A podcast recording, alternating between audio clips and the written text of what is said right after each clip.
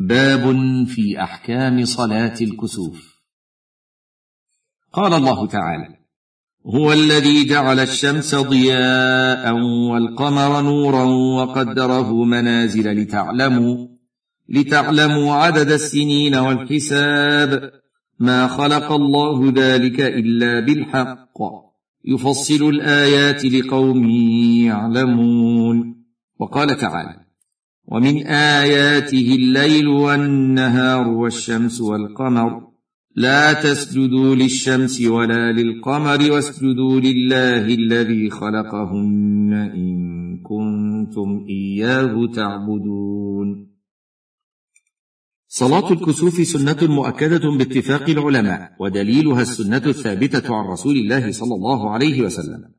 والكسوف آية من آيات الله يخوف الله بها عباده. قال تعالى وما نرسل بالايات الا تخويفا ولما كسفت الشمس في عهد رسول الله صلى الله عليه وسلم خرج إلى المسجد مسرعا فزعا يجر رداءه فصلى بالناس واخبرهم ان الكسوف إيه من ايات الله يخوف الله به عباده وانه قد يكون سبب نزول عذاب بالناس وامر بما يزيله فأمر بالصلاة عند حصوله والدعاء والاستغفار والصدقة والعتق وغير ذلك من الأعمال الصالحة حتى ينكشف ما بالناس.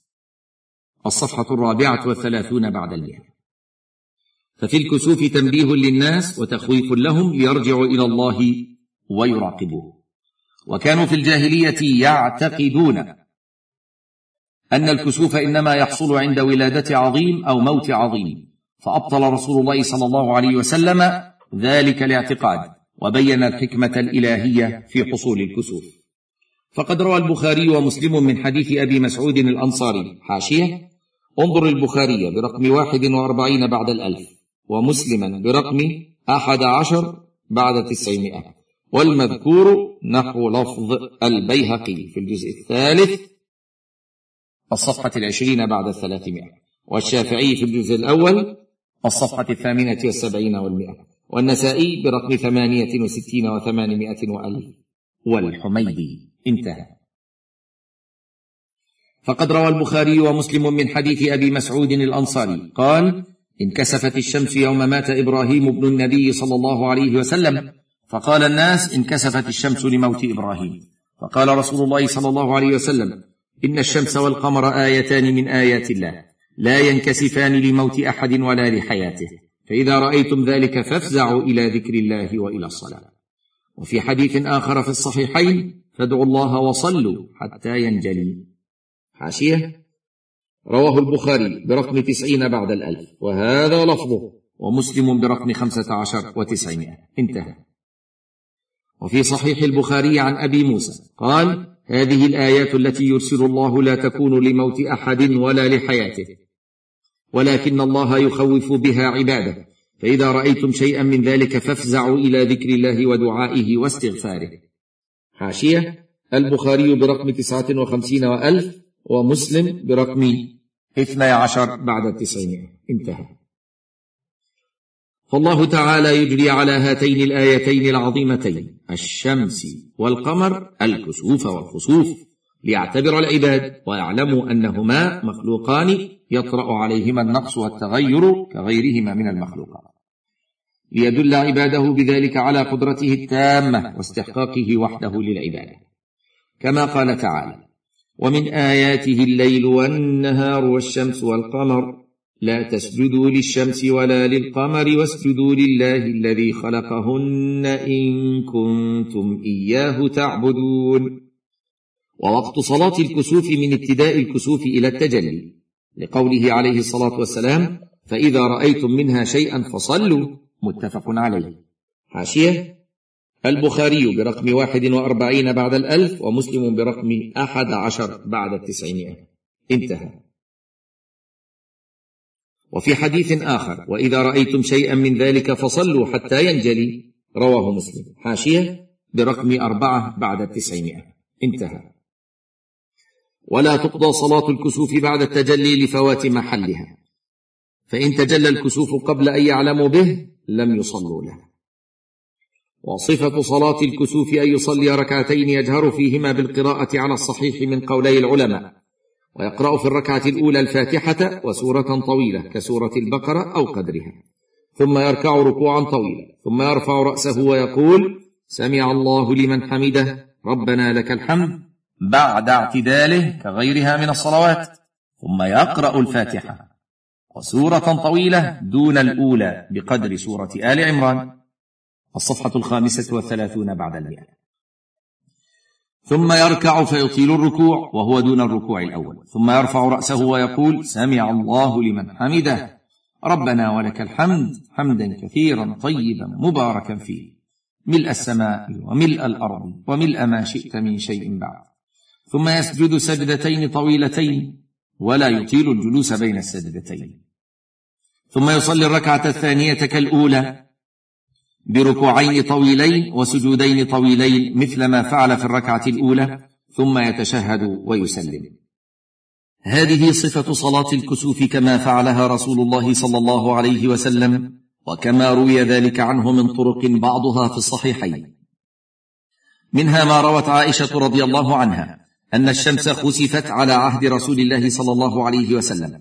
فخرج رسول الله صلى الله عليه وسلم فقام وكبر وصف الناس وراءه. فاقترأ رسول الله صلى الله عليه وسلم قراءة طويلة فركع ركوعا طويلا ثم رفع رأسه فقال سمع الله لمن حمده ربنا ولك الحمد. ثم قام فاقترأ قراءة طويلة هي أدنى من القراءة الأولى. ثم كبر فركع ركوعا طويلا هو أدنى من الركوع الأول. ثم قال سمع الله لمن حمده ربنا ولك الحمد. ثم سجد ثم فعل في الركعة الثانية مثل ذلك حتى استكمل أربع ركعات وأربع سجدات وانجلت الشمس قبل أن ينصرف. متفق عليه. حاشية البخاري برقم ستة وأربعين بعد الألف ومسلم برقم واحد بعد التسعمائة. الرقم ثلاثة. انتهى. ويسن أن تصلى في جماعة لفعل النبي صلى الله عليه وسلم. ويجوز أن تصلى فرادى كسائر النوافل لكن فعلها جماعة أفضل. ويسن أن يعظ الإمام الناس بعد صلاة الكسوف ويحذرهم من الغفلة والاغترار ويأمرهم بالإكثار من الدعاء والاستغفار. ففي الصحيح عن عائشة رضي الله عنها أن النبي صلى الله عليه وسلم انصرف وقد انجلت الشمس فخطب الناس فحمد الله وأثنى عليه وقال إن الشمس والقمر آيتان من آيات الله. لا ينكسفان لموت أحد ولا لحياته. فإذا رأيتم ذلك فادعوا الله وصلوا وتصدقوا. الحديث. حاشية. البخاري برقم أربعة وأربعين بعد الألف ومسلم برقم واحد بعد التسعين. انتهى. فإذا انتهت الصلاة قبل أن ينجلي الكسوف. ذكر الله ودعاه حتى ينجلي.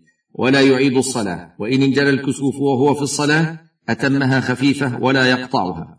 بقوله تعالى ولا تبطلوا أعمالكم فالصلاة تكون وقت الكسوف بقوله حتى ينجلي. حاشية رواه مسلم برقم أربعة بعد التسعمائة. وقوله حتى ينكشف ما بكم. حاشية رواه ابن خزيمة برقم أربعة وسبعين وثلاثمائة بعد الألف والنسائي برقم اثنين بعد الخمسمائة والألف في الصغرى وأصله في الصحيحين. انتهى. قال شيخ الإسلام ابن تيمية والكسوف يطول زمانه تارة ويقصر أخرى بحسب ما يكسف منه فقد تكسف كلها وقد يكسف نصفها أو ثلثها فإذا عظم الكسوف طول الصلاة حتى يقرأ بالبقرة ونحوها في أول ركعة وبعد الركوع الثاني يقرأ بدون ذلك وقد جاءت الأحاديث الصحيحة عن النبي صلى الله عليه وسلم بما ذكرنا. الصفحة السادسة والثلاثون بعد المئة. وشرع تخفيفها لزوال السبب. وكذا إذا علم أنه لا يطول وإن خف قبل الصلاة.